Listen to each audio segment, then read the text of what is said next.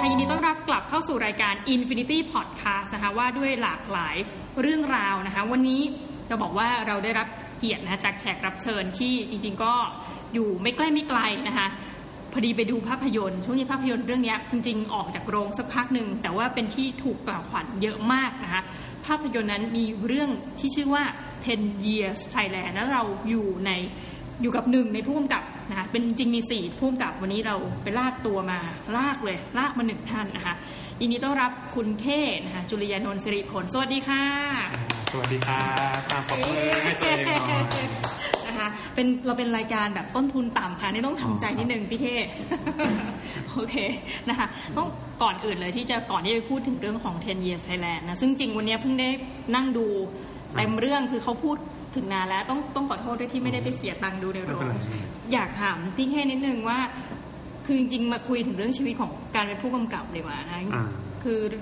ต้องบอกว่าพอดคาสต์เราเนี่ยไม่ได้สัมภาษณ์ผู้กำกับเป็นคนแรกอืมตอนนั้นเหมือนสัมภาษณ์ผู้กำกับหมอนรถไฟอ๋อครัอ่าบแต่ครับว่ารายนั้นเนี่ยเขาจะเป็นคนที่จบสถาปัตย์มาอ่าอ่าแล้วมาทำภาพยนตร์ครับทีนี้พี่แค่เนี่ยจะเป็นอะไรที่เรียนตรงสายมาเลย อ่าฮะอ่าใช่แล้วก็ได้ทำงานต้องอาจจะเรียกว่าเป็นงานที่ตัวเองรักแบบพูดแล้วดูแบบ เป็นหนึ่งในเขาเรียกอะไรเก้าเก้าคนอาจจะมีสักหนึ่งคนนะที่แบบเจองานที่ตัวเองรักมันก็เลยอยากจะมานั่งคุยกันถึงเรื่องของอาชีพการงานนะคะอ่าฮะการเป็นผู้กำกับแล้วก็เรื่องของ10 years Thailand อะโอเคก่อนอื่นเลยพี่แค่พี่แค่ตอนเด็กๆอยากอืมเป็นอะไรอยากเป็นผู้กำกับเลยปะคะชอบศิลปะตั้งแต่เด็กก็คือวาดรูปนะวาดรูประบายสี ที่บ้านก็สนับสนุนให้เรียนศิลปะ แต่ว่ามันก็จะมีจุดเปลี่ยนนะว่าตอนเลือกสายสายวิทย์สายศิลป์อะไรเงี้ยเราก็ต้องเลือกว่าเอ๊ะจะเรียนอะไรดี ซึ่งตอนแรกก็เลือกที่จะอยากเป็นสถาปนิกอ้าวก็เลยเรียนเรียนสายวิทย์ เพราะว่าสถาปัตย์มันต้องเรียนวิทย์ใช่ไหมแล้วเราก็รู้สึกว่าในช่วงมปลายนั้นน่ะมันก็มี movement นะของของคนทำหนังสั้นที่กำลัง popular แล้วเราก็มีโอกาสได้ไปดูหนังสั้นของนักศึกษาภาพยนตร์โอ้โหในช่วงเวลานั้น นี่คือตอนมปลาย อันนี้คือมปลายใช่โอ้ใช่มันจะมีเทศกาลหนังสั้นของมูลนิธิหนังไทยอืมที่จัดขึ้น แล้วก็มีโอกาสได้ไปดูแล้วก็รู้สึกว่า เอ้ยทำหนังมันไม่ได้ยากขนาดนั้นเดี๋ยวก่อนคือเพราะอันนี้ไม่แน่ใจว่าเป็นบวกหรือลบคือไปดูของผลงานของพี่ๆนักศึกษา แล้วก็รู้สึกว่าเฮ้ย อย่างนี้เราก็ทำได้นี่หว่าอะไรแบบนั้นมั้ยเหมือนว่าเอ้ยมันก็ไม่ได้ดูยากจนเอื้อมไม่ถึงใช่เอฟเฟกต์ใช่ง่ายๆอะไรอย่างนี้ประมาณนั้นใช่เพราะว่าอุปกรณ์ในช่วงนั้นนะประมาณ 2 5 4 5 2 5 4 6 อะไรเงี้ยอืมตอนอยู่มปลายอะก็ก็มีอุปกรณ์ที่เอื้อให้ทำหนังได้แล้วเป็นหนังสั้น ๆ ง่าย ๆ แต่ว่ามันจะเป็นกล้องแบบ home video อะที่เป็นเป็น Handycam อะไรอืเงี้ยมก็ คือมือมือถือได้ใช่ต้องบอกว่าต้องบอกว่าทำไมไม่ใช้ iPhone เอิมสมัยนั้นยังโตโนเกียอยู่เลยใช่รุ่นนั้นยังโนเกียอยู่เลยยังเล่นเกมงูอยู่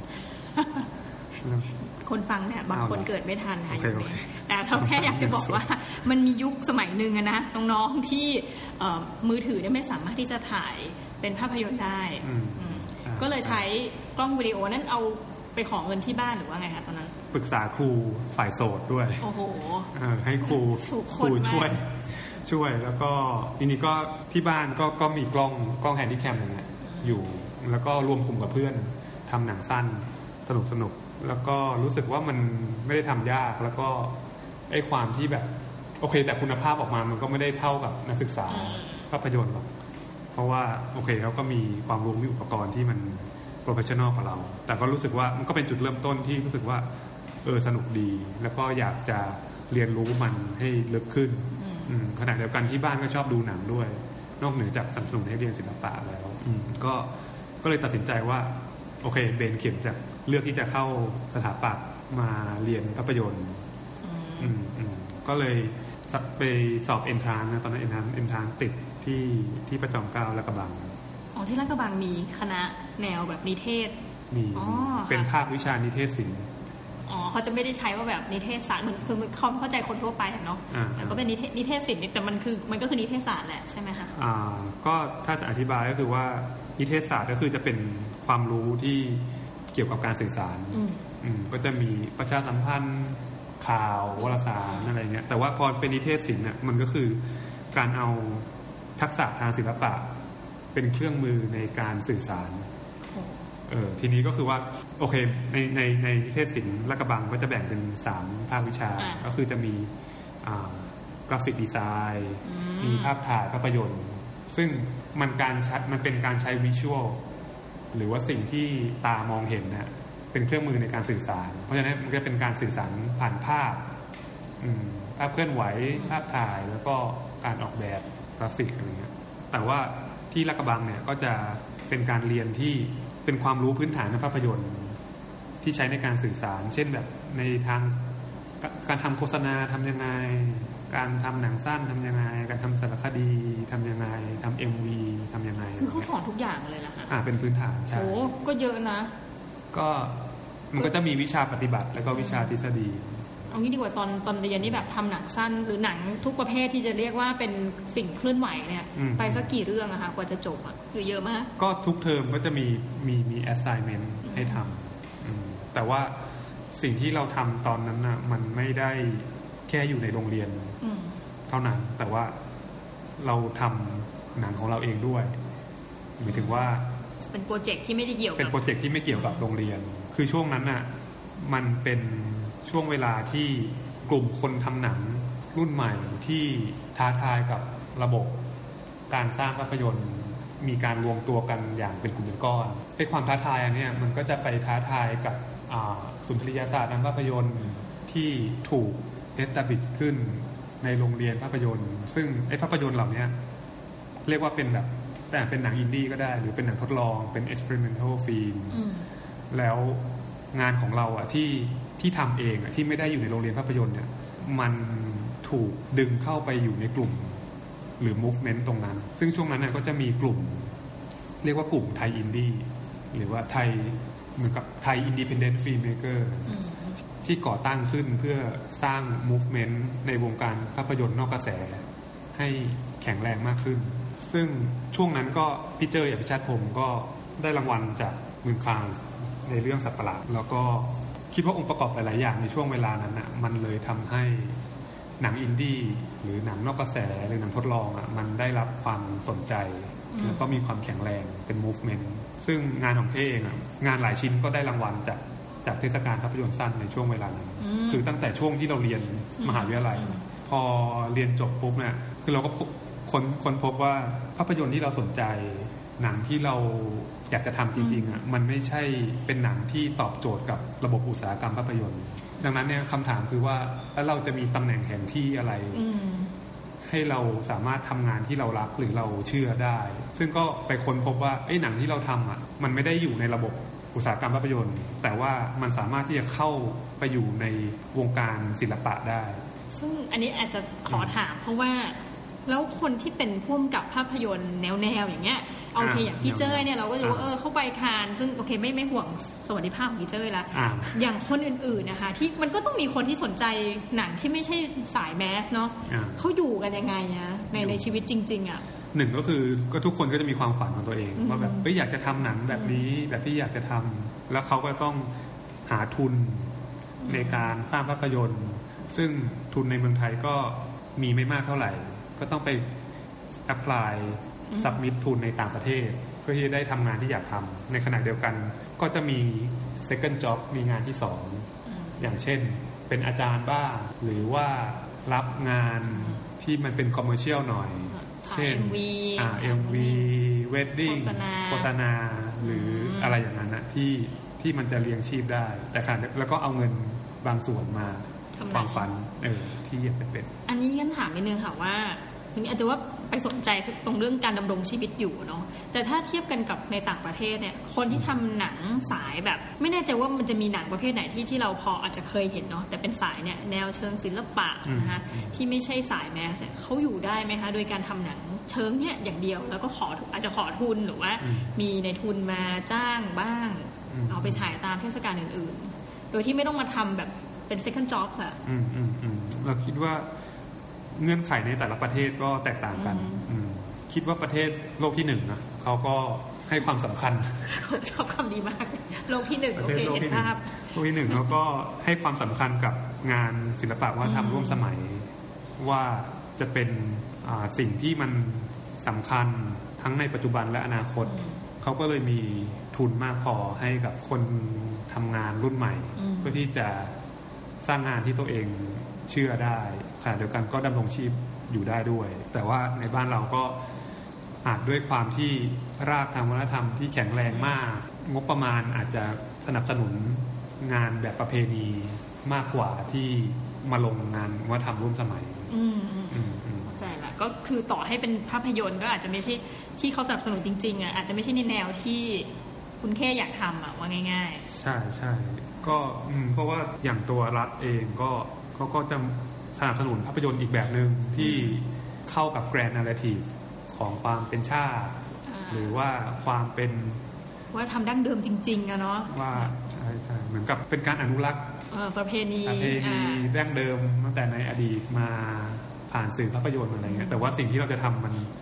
บางครั้งมันไปตั้งคำถามหรือมันไปขัดแย้ง หรือว่ามันไม่ได้ไปสนับสนับสนุนกับแกรนนาร์ทีฟหรือว่า ประเพณีตรงนั้นนะมันก็เลยมีช่องทางที่มันยาก เอางี้ดีกว่าค่ะสำหรับอืมหลายๆคนโอเค ผู้ที่อยู่ในวงการเนี่ยก็คิดว่าเขาคงจะรู้ลู่ทางสมมติอ่าถามในนามของน้องหมีเนี่ยนี่เราก็เริ่มมีสารคดีอะไรอย่างเงี้ยเป็นของตัวเองนะอย่างไม่น่าเชื่อ ปีที่แล้วทำแต่ว่าคนอื่นเขาก็ให้ทุนมาหน่อยหนึ่งหน่อยมากจริงแบบ 20,000 บาทเนี่ยแต่ถ้าแบบเราอยากจะไปให้ไกลกว่านี้ค่ะหมายถึงว่าอันนี้ฝากถามเผื่อทุกคนที่แบบอยู่ดีเกิดสนใจ เช่นแบบคุณเต๋อเนอะคนก็จบอักษรมาเนี่ยอืมถ้าเราสนใจแล้ว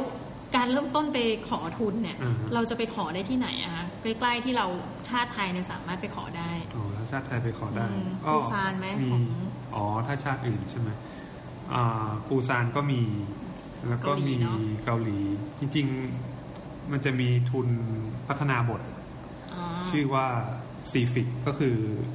ย่อมาจาก Southeast Asia Fic ก็ fiction Fic น่าจะมาจาก fiction ใช่ก็คือเราสามารถจะ apply บทของเรา เข้าไปแข่งขันกับบทของประเทศอื่นๆ ใน Southeast Asia ได้ ก็ต้องสู้กันใช่ต้องสู้กันถ้าบทได้ก็คืออาจจะได้รางวัลไปเงี้ยอ่านะคะเขาก็จะมีเงินทุนมาพัฒนาบทอืมแต่ว่าไม่ได้ทุนสำหรับโปรดักชันอืมอืมคือทุนในต่างประเทศอะมันมีหลากหลายมาก ถ้าคุณทำสารคดีก็จะมีทุนให้ทำสารคทุนสำหรับสารคดี ซึ่งก็จะแบ่งไปอีกว่าแบบ pre production production หรือ post production โอ้โหอ๋อใช่เพราะว่าการสร้างภาพยนตร์มี 3 ตอนอะ pre ก็คือการเช่นการหา location ใช่ไหมคะการติดต่อหา casting นักแสดง นี่คืออะ pre ใช่ production ใช่เขียนบทอ่า production ก็คือช่วงถ่ายทำนั่นแหละใช่ใช่นะคะทั้งหมด ส่วน post นี่ก็คืองานตัดต่อ ตัดต่อทำสีอ่าทำเสียงอืมแล้วก็จริงๆ อาจจะมีอีกส่วนคือแบบ dis distribution ก็คือว่าการการจำหเผน่ายยแพร่จัดจำหน่าย ซึ่งก็ต้องมีต้นทุน อีกเหมือนกัน ถ้าถ้าถ้าจะให้เข้าโรงภาพยนตร์คือทีนี้ในในมุมถ้าเรามองดูภาพยนตร์ใหญ่เช่นแบบแก๊ง GDH หรืออื่นๆเนี่ยเราก็เข้าใจว่าผู้กำกับเนี่ยเขาคงมีหน้าที่ในหลักๆ ก็คือในช่วงของ production และอาจจะดูเอ่อหมายถึง casting ก็จะมีคนไปช่วย cast ให้ถูกไหมคะใช่นักแสดงหรืออื่นๆอะแต่ว่าถ้าเป็นหนังที่ไม่ใช่สาย mass แปลว่าคุณเข้ต้องทำได้ทุกอย่างสิใช่ไหมคะตั้งแต่ pre production post หรือหมายถึงว่าลงมือมากกว่าอ่าอ่า แล้วแต่งบประมาณโอเคอืมแล้วแต่งบประมาณ อย่าง10 years Thailand เนี่ยอืมก็ดูเหมือนว่าจะเป็นหนังอินดี้อืมนะแต่ว่าเป็นหนังอินดี้ที่ใช้ทุนพอสมควร คือไม่ได้ไม่ไม่ไม่ได้เป็นอินไม่ใช่อินดี้แบบอินดี้แบบทำคนเดียวอ่าเออแต่คือเราก็มีทีมที่ทำงานอยู่ในทุก ๆตำแหน่งของภาพยนตร์ที่มันควรจะเป็น เช่นแบบอย่างเนี้ยมี costume design มีมี casting ทีม casting คือเป็น เป็นโปรเป็นทีม production ที่หนังแบบอุตสาหกรรมภาพยนตร์ควรควรจะมีอืมอืมอืมเพียงแต่ว่าตัวงบประมาณอาจจะไม่ได้เยอะขนาดนั้น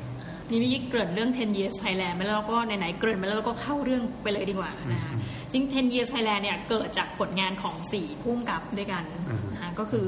มีคุณอาทิตย์อืมอัสสรัตน์นะคะคุณวิศิษฏ์ศาสนเที่ยงนะคะคุณเข้เองครับแล้วก็อีกท่านหนึ่ง พี่อ่าเจ้ยพี่เจ้ยนี่เราเราโจพูดเราพูดพี่เจ้ยเราจะพูดชื่อเจ้ยใช่ไหมต้องพี่เจ้ยนะคะอภิชาติพงศ์นะคะซึ่งได้รับรางวัลไปเมืองคานส์คือถือว่าเป็นผู้กำกับสายอินดี้ที่น่าจะได้ว่าคนในประเทศไทยจำนวนมากรู้จักเอางี้ดีกว่า เพราะว่าอืมไปหลายรอบแล้วเกินได้รับรางวัลหลายรอบมากนะคะทีนี้จากสี่พุ่มกับนะคะก็พี่เคจริงๆเป็นหนึ่งในพุ่มกับ แล้วก็กำกับเรื่องที่มีชื่อว่าอะไรเอ่ย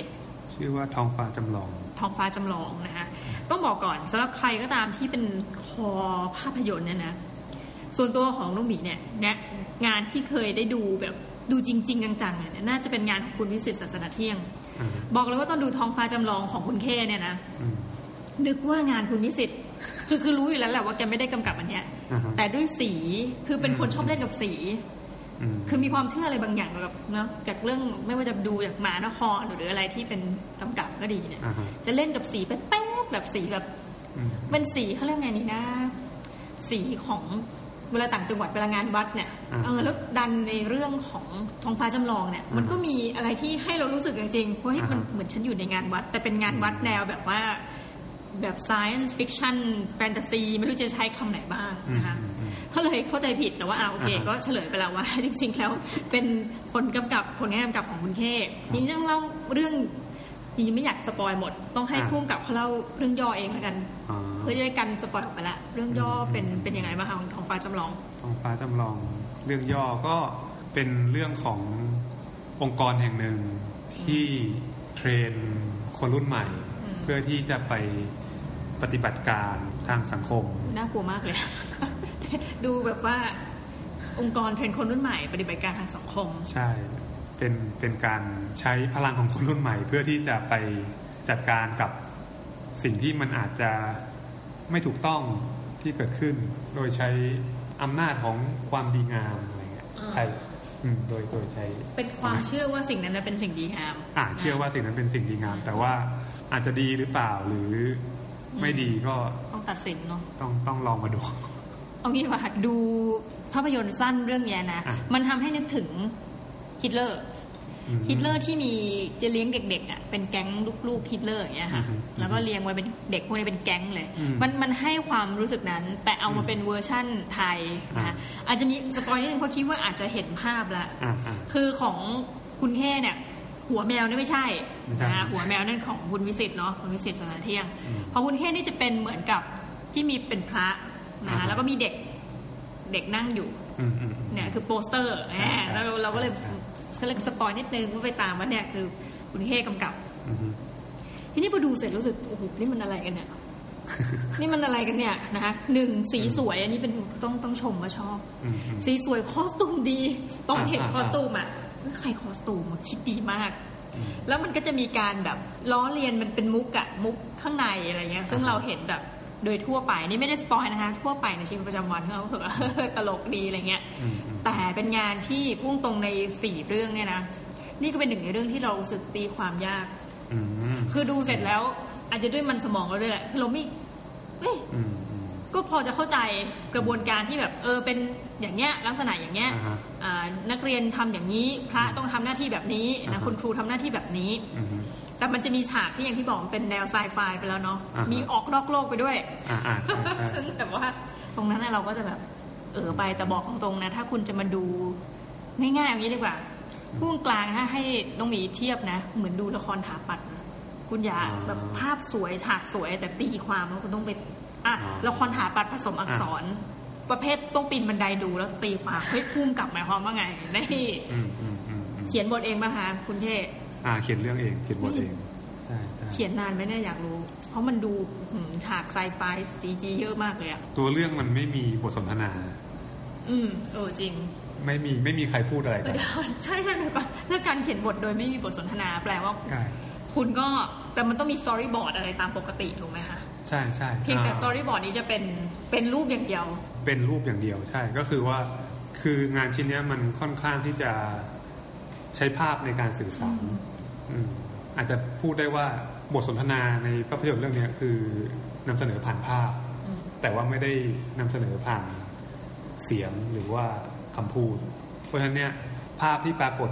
ทุกอย่างเนี่ยเราจะต้องออกแบบว่ามันจะสื่อสารกับผู้ชมยังไง เหมือนใช้ภาษาภาพอืมในการที่จะแทนคำพูด แล้วไอ้ตัวกระบวนการตรงเนี้ยมันก็ต้องคือตัวเรื่องอะมันก็มาจากเรา แต่ว่าการที่จากตัวเรื่องอะทำให้กลายเป็นภาพเนี่ยเราก็จะเหมือนกับให้โจทย์ทีมงานอืมในตำแหน่งต่างๆ เช่นแบบ cinematographer หรือว่าผู้กำกับภาพอืมพออ่านบทของเราแล้วเขามองเข้าใจเห็นภาพยังไงอ่าแล้วก็หรือคนออกแบบเสื้อผ้า คนออกแบบฉาก เขาเข้าใจยังไงให้ให้แต่ละแผนกของทีมงานเนี่ยไปไปทำการบ้าน แล้วก็มานั่งคุยกัน ว่าแบบเอ้ยเราเห็นจากบทเรามองเห็นเป็นภาพแบบนี้แบบนี้ แล้วก็สุดท้ายแล้วผมก็เป็นคนเลือกว่าจะเอาไปในดิเรกชันไหน แล้วสุดท้ายทุกแผนกมารวมกันเนี่ย มันจะมีความยูนิตี้ไหม มีความเป็นเอกภาพไหม หรือว่าบางครั้งเรามีจินตนาการของเราแหละ เพราะว่าตอนที่เราเขียนเรื่องด้วยความที่มันไม่มีบทสนทนา มันก็จะมีภาพอยู่ในหัว แต่พอได้รับฟังทีมงานมานำเสนอแล้วอะหลายครั้งที่สิ่งที่ทีมงานรีเฟล็กกลับมาในสิ่งที่เราคิดอะมันดีกว่าที่เราคิดเอาไว้ตั้งแต่แรกเนี่ยเราก็เลยเห็นถึงวิธีการสื่อสารที่มันไม่ได้มาจากแค่เราคนเดียว ในการทำงานร่วมกันอะมันก็ต้องแชร์ด้วยความที่เป็นหนังการเมืองนี่แหละไอ้ความอุดมคติทางการเมืองที่ที่เราต้องการจะนำเสนอ มันกลายเป็นบทสนทนาทางการเมือง ระหว่างเราและทีมงานอืมผ่านผลงานชิ้นนี้ไปด้วย จริงอยากให้จริง ๆ อยากให้ไปดูอะมันพูดและอธิบายยากแต่เราก็เก็ตนะอ่าว่าจริง ๆ แล้วภาพที่สุดท้ายลงมาเป็นบนฟิล์มเนี่ยอ่ามันอาจจะต่างจากที่พี่เทศจินตนาการไว้ตอนแรกพอสมควรแหละเนาะใช่ไหมเพราะว่าสั่งให้แต่ละคนไปทำแล้วเขาก็จะตีโจทย์อีกแบบหนึ่งมันก็สีเสือสมมติเนาะอาจจะเบี้ยวไป แต่ว่า ต้องขอชมจริงชอบภาพและคอสตูมมากเลยเรื่องเนี้ยอ่าอ่าเออรู้สึกว่าเอ้ยประทับใจนะคะ10 years เราเราพูดถึงโอเค เรื่องบริเรื่องบริบทของหนังผ่านละทีนี้มันโปรเจกต์เนี้มันเกิดมาได้ไงอะคะ10 years Thailand อยู่ดีก็ถูกพูดถึงเยอะมากเลย ในประเภทว่าเป็นหนังสั้นมารวมกันสี่เรื่องเรื่องเกี่ยวกับการเมืองอืมได้ฉายโรงใหญ่เออแต่ว่าจุดกำเนิดมา จุดกำเนิดก็คือเกิดมาจากหนังเรื่อง 10 years ที่ฮ่องกงอืม ปี 2014อ่าเพราะว่าปี 2014 ที่ฮ่องกงก็มี Umbrella Movement มีโจชัวบ่องด้วยมีนู่นนี่โจนั่นชัววงอ่าใช่มีมีตัวละครหลายคนเพียบที่เลยไปถือล่มอยู่เป็นเป็นล่มเหลือง เรียกว่าเป็น movement ที่สำคัญในอืมประวัติศาสตร์การเมืองฮ่องกงแล้วก็โปรดิวเซอร์ภาพยนตร์ที่ฮ่องกงก็เลยคิดว่า เอ้ย อยากจะตั้งคำถามแบบว่าอีกสิปีในอนาคตฮ่องกงจะเป็นยังไงอืมผ่านผู้กำกับรุ่นใหม่5คน ต้องรุ่นใหม่ด้วยคุณกับก็คือไม่ใช่ไม่อายุอายุไม่เยอะไม่ได้อายุไม่เยอะใช่ อายุอายุยังอายุน้อยอยู่ แล้วก็ทั้ง 5 เรื่องนั้นเนี่ยก็จะพูดถึงฮ่องกงในอีกสิปีที่อยู่ภายใต้การปกครองของจีนอืมซึ่งมันเป็นการมองโลกในแง่ร้ายแบบมาก ๆ แบบแบบสุดขั้วว่าแบบกูถูกโคโลไนซ์แล้ว แล้วก็จะต้องพูดภาษา มีมีมีความขัดแย้งทางภาษาทางโอ้โหโหดมากผู้อพยพอะไรอย่างเงี้ย อืม แสดงว่าหนังก็ออกแบบแนวแบบ dark เลย dystopia เลยเป็น dystopia อืม dystopia แล้วก็ประสบความสำเร็จ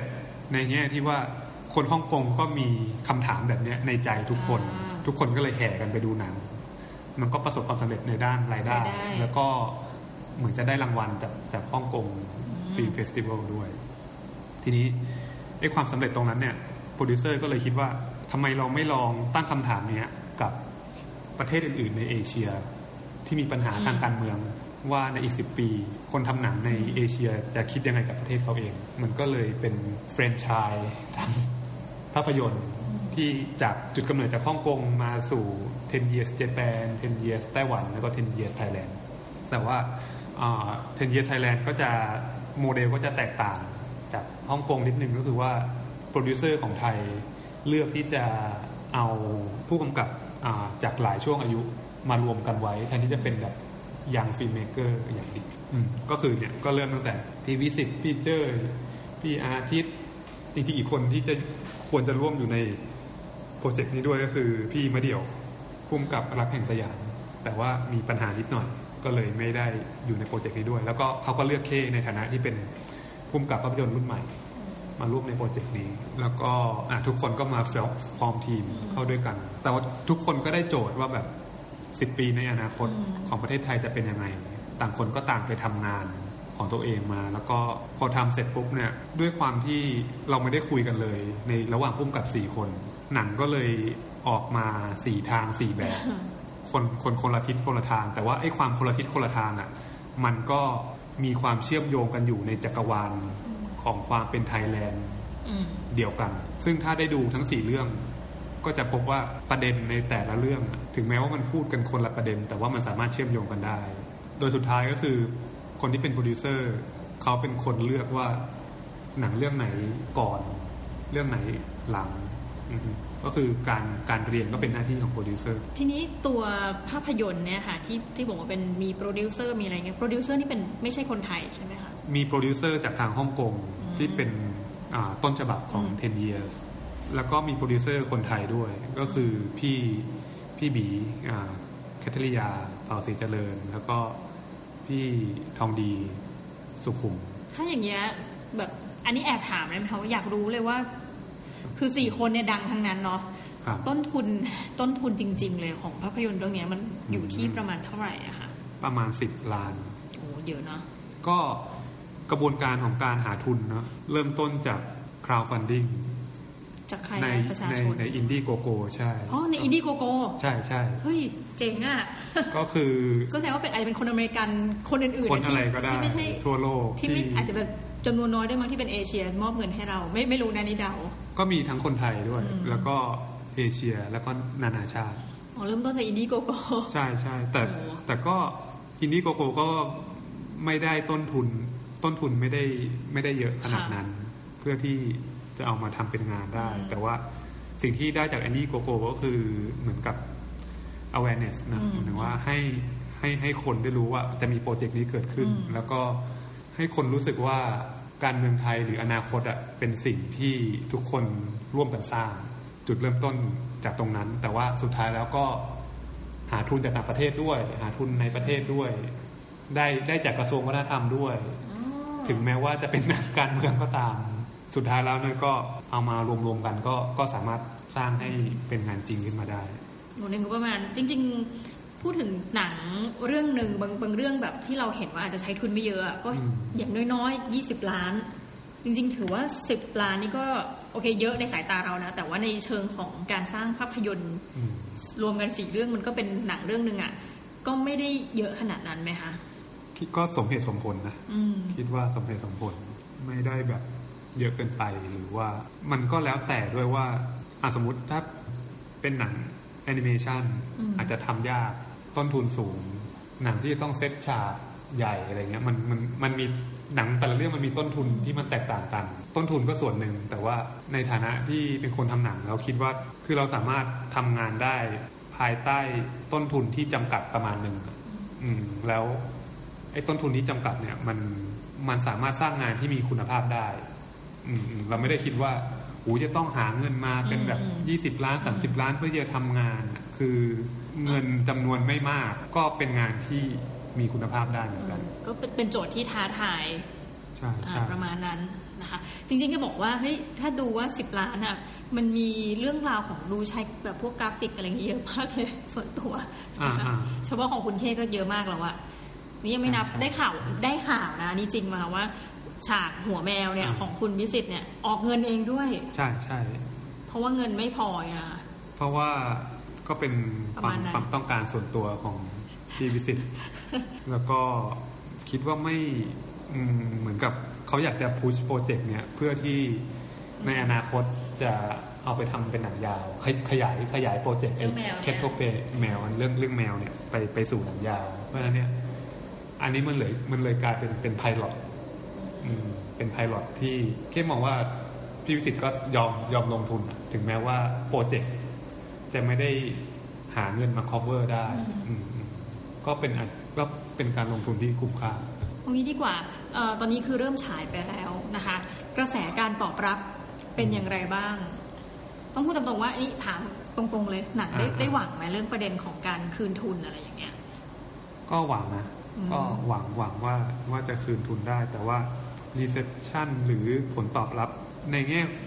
ความคิดเห็นนะเราก็พยายามตามอ่านตอนที่มันเข้าโรงเมื่อเมื่อปลายปีที่แล้วอะจนถึงต้นปีที่ผ่านมานะก็มีมีทั้งชอบไม่ชอบ แล้วก็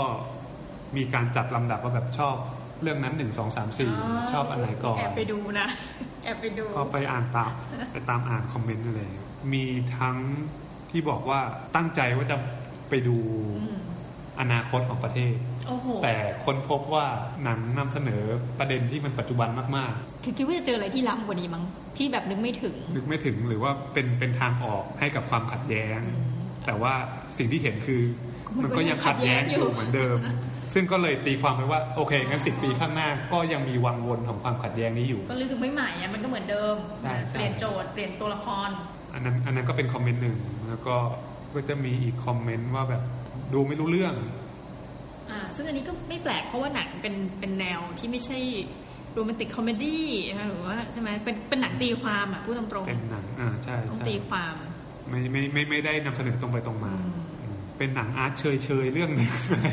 โอ้ยแต่เราขอเถียงขาดใจ ถ้าคุณบอกว่าเป็นหนัง art เชยนี่เราสู้ตายเรารู้สึกว่าหนัง art เชยเนี่ยมันไม่น่าจะเป็นอย่างเงี้ยอืมพูดตามตรงมันเอาในฐานะคนดูภาพยนตร์มาจำนวนหลายสิบปีเนี่ยนะคะ คิดว่าเป็นมันอะมีบางเรื่องที่เรารู้สึกอืมก็คุ้นชินนะแต่ในบางมุมอีกหลายเรื่องก็แบบเออมันใหม่อะพล็อตเอยบท คือเราก็ไม่ได้คิดคิดไม่ถึงว่ามันจะมาเป็นแนวนี้อืมจริงๆอยากเชิญชวนให้หลาย ๆ คนดูกันคิดว่าจะมีการรีรันฉายไปเรื่อยๆแหละใช่ไหมคะในช่วงเนี้ย ก็คือตอนนี้มันออกจากโรงแล้วอืมอ๋อเมื่อกี้ตอบค้างเรื่องเรื่องเงินอ่ารายได้ของภาพยนตร์ที่ได้ คือรายได้ก็ ก็ค่อนข้างต่ำกว่าที่ที่คาดหวังเอาไว้ เหตุผลหนึ่งก็คือโอกาสที่หนังเรื่องเนี้ยได้เข้าไปฉายในโรงภาพยนตร์เนี่ยมันมีน้อยกว่าหนังเรื่องอื่น ๆ คือสมมุติว่าทั่วประเทศมี 100 โรง10 years Thailand อาจจะได้แค่แบบ 10 โรง มันก็เลยส่งผลต่อรายได้ที่มันตามมา ซึ่งอุปสรรคตรงเนี้ยมันเป็นเรื่องอุปสรรคของของเจ้าของโรงฉายอะดีเทลก็ไม่ค่อยแน่ใจว่าปัญหามันคือค่ะอะไรจริงๆนะอืม นี่แสดงว่าจริง ๆ สมควรจะสนับสนุนให้พวกโรงอิสระนำมาฉายเหมือนกันเนาะอย่างแบบเฮาส์ก็ฉายใช่ไหมคะแน่นอ่าอนหเฮานังส์แนวฉายเนี้ยเฮาส์ฉายอืม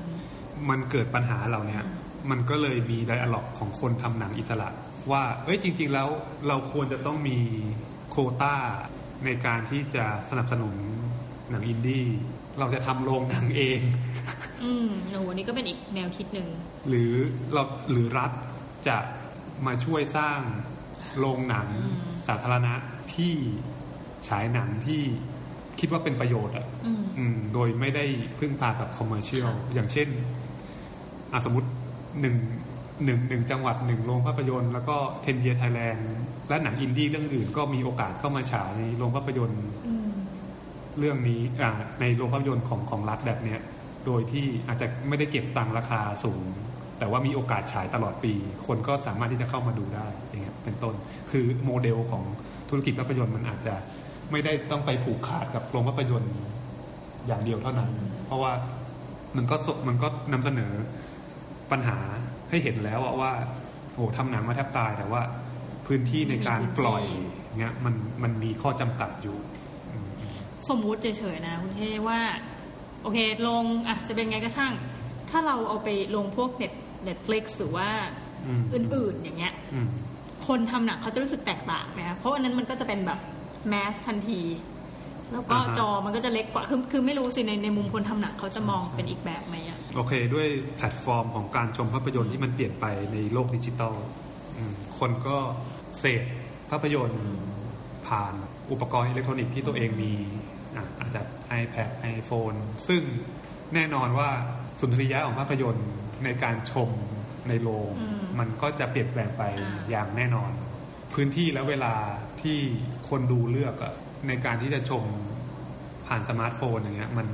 มันถูกรบกวนได้ แล้วก็สามารถที่จะแบบอืมเลือกดู ดูดูหยุดหยุดๆนี้ดูดูหยุดหยุดหรือข้ามไปดูฉากนั้นฉากนี้ได้อะไรเงี้ย ซึ่งไอ้อำนาจตรงนั้นอะในโรงภาพยนตร์มันมันทำไม่ได้ เพราะว่าคุณจะต้อง นั่งดูตลอดตั้งแต่ต้นจนจบ ถ้าไม่ถ้าไม่อยากลุกไปก่อนก็ต้องก็ต้องนั่งอย่างนั้นอะแล้วก็ไม่มีอำนาจในการที่จะไปสคิปอืมหรือการเลือกดูฉากไหนฉากไหนอะไรเงี้ย แต่พอมันมี Netflix มันมีสื่ออิเล็กทรอนิกส์เข้ามาเนี่ยคือคนทำหนังก็ต้องปรับตัวให้เข้ากับสื่อที่มันเปลี่ยนแปลงอืมไปไหมอืมอันนี้ก็ก็เป็นเป็นอีกเป็นอีกคำคำถาถามมเนอะว่าจะจะจะจะจะประนีประนอมกับ กับพฤติกรรม หรือว่าเทคโนโลยีที่มันเปลี่ยนไปหรือเปล่า เพราะว่าโอเคอย่าง aesthetic ของงานอภิชาติพงศ์งานพี่เจ้ยอย่างเงี้ยที่มันเป็น slow cinema อืมหรือว่าการใช้ภาพ long shot อะก็คือว่าตัวละครตัวเล็กๆ อยู่ไกลๆอืมเรียกว่าพลังของภาพและเสียง และความสัมพันธ์ระหว่างผู้ชมและตัวละครเนี่ย มันจะถูกทำลายลงเมื่อเราดูผ่านสื่ออิเล็กทรอนิกส์ว่ามันคือมันเล็กเกินไปอย่างว่าง่าย เสียงก็อาจจะ นะแต่ว่าถ้าใช่ดูในโรงนี่มันตุ้มแล้วมัน มันมี power มากกว่า ในการที่จะสัมผัส power ของภาพยนตร์อืมแสดงว่าในมุมพี่เจ้ยคือ ถ้าเราจะเปลี่ยนทุกอย่างในโลกใบเนี้ยลงไปสู่ Netflix ให้หมดเนี่ยนะอืมอืมหรือไม่ต้องก็ยี่ห้ออื่น Amazon Prime หรืออะไรก็ช่างอืมแต่ว่าพี่เจ้ยเองก็จะต้องปรับในการทำหนัง สมมุติถ้าเป็นกรณีนั้นนะ ถ้าถ้าถ้าถ้าถ้าถ้าพี่ก็อยากจะปรับไม่ยอมเออถ้าพี่แต่คิดว่าพี่เขาก็ไม่ปรับไม่นะปรับแต่หรือโอเคหรือเคเองอะก็เคก็จะ โอเค อาจจะดูคอนเซอร์เวทีฟแต่ว่าเราก็ยังเชื่อในศักยภาพของโรงภาพยนตร์อยู่ ว่ามันมี power มากกว่า อืม ยกเว้นเสียแต่ว่า เราจะดีไซน์งานของเราเพื่อที่จะไปเข้าไปสู่ Netflix อืม อย่างเช่น กรณีของ Roma อะอ่า ซึ่งดูในโรงภาพยนตร์มันก็จะมี aesthetic อย่างหนึ่งที่ไม่สามารถหาได้ในการดู Netflix เลยอืมเออโอเคในในในในฐานะคนทำหนังเราคิดว่ามันต้องเลือกแล้วกันโอเคอืมอ่า สุดท้ายนะครับ พอดีพี่เคจริง ๆ มีผลงานเยอะ แล้วบอกว่าทำภาพยนตร์อะไรนะสารคดีภาพยนตร์สั้นขนาดสั้นเนี่ยตั้งแต่อยู่มัธยมปลายอยู่เลยนะคะจนวันนี้จริงๆ ถ้านับนะพอดีไปเปิดประวัติพี่เคมารู้ตัวไหมคะว่ามีสิบกว่าหน้าแล้วเนาะเยอะมากนะคะ ทีนี้ใครอยากจะติดตามผลงานพี่เคสามารถไปติดตามได้ที่ไหนบ้างเอ่ยติดตามก็มีเว็บไซต์ที่สามารถเข้าไปดูผลงานที่เคยทำได้ แต่ว่าอ่า บางชิ้นก็จะเป็นแค่ตัวอย่างอืมก็คือจะไม่ได้มีแบบฉบับเต็มอ่านะฮะที่ที่เว็บไซต์เราก็คือ j u l i a n o n com c h u l a y a r n n o n แล้วก็ com อ่าหรือว่า search คำว่าจุลยานนท์ได้ไหมคะอ่าได้มันน่าจะขึ้นเลยเนาะอ่า search ในอ่า Google น่าจะขึ้นก็ไปติดตามผลงานได้นะคะครับก็คือจะมีงานออกมาเรื่อยๆ เราเชื่อว่าอย่างนั้นเนาะ มีมีตัวนี้ใช่มีโปรเจกต์ใช่ถัดไปยังคะเกี่ยวกับภาพยนตร์ ตอนนี้ก็ก็คืออย่างปีที่แล้วเราเราปล่อยของไปเยอะมาก จนปีนี้เหมือนกับว่า ปีที่เบิร์นเอาท์ปีนี้เนี่ยก็ค่อนข้างที่จะแบบต้องเริ่มโปรเจกต์ใหม่ ก็คือกำลังเขียน proposal ขอทุนอยู่ ก็เป็นเรื่องเหนื่อยเหมือนกันเนาะใช่ใช่แล้วก็ก็มีทั้งโปรเจกต์หนังยาว แล้วก็โปรเจกต์ทางศิลปะด้วยอืมค่ะ ก็อย่าลืมไปติดตามผลงานคุณเคได้แล้วมีอะไรได้จริง inbox หาน้องหมีได้นะ หรือว่าถ้าอยากเอาภาพยนตร์เรื่อง 10 years Thailand อ่าไปลงแถวบ้านท่านนะโรงอะไรใหญ่ๆไม่ไม่ออกไม่ต้องสนใจนะเดี๋ยวนี้มีโรงอินดี้อะไรเชื่อว่ามีนะเยอะแยะนะคะมีมีหลายจังหวัดเลยแหละอืมก็สามารถติดต่อที่พี่เคโดยตรงได้เนาะอ่าได้หรือลองเข้าไปดูในเพจของ 10 years Thailand อ่าก็ก็จะมีช่องทางการติดต่ออยู่สอบถามนะสมัยนี้ ง่ายใช่แล้วเนาะอ๋อมันมีมีสเปซคือคิดว่าในมันในในประเทศไทยอะงานศิลปะร่วมสมัย ก็เริ่มที่จะมีพื้นที่มากขึ้นอืมอืมแล้วก็ independent space หรือ art space ต่างๆอะก็สามารถที่จะจัดจัดฉายภาพยนตร์ได้จริงอืมก็คือไม่ได้จำเป็นจะต้องแบบเป็นโรงภาพยนตร์โรงภาพยนตร์นะคะยังไงก็ฝากติดตามผลงานกันนะคะ แล้วก็อย่าลืมถ้าเกิดใครมีโอกาสนะ ย้อนไปดูเถอะ 10 years Thailand แล้วท่านก็จะคนพบว่าโอ้โหเราบอกไปแล้วนะว่าพี่เคกำกับเรื่องไหนนะ ให้ไปดูตอนนั้นเป็นพิเศษ พูดอย่างนี้ดีกว่านะ แล้วก็ที่เจ้ยเนี่ยจะเป็นฉากซีนสุดท้ายที่เข้ามานะคะใบแค่นี้พอ จริงก็เกือบหมดแล้ว โอเคสำหรับนี้นะคะน้องหมีแล้วก็พี่เคเนี่ยต้องขอลาท่านผู้ฟังไปก่อนนะคะวันนี้ขอบคุณแม่ที่อยู่กันจนจบสำหรับนนี้ขอลาไปก่อนค่ะ สวัสดีค่ะ สวัสดีครับ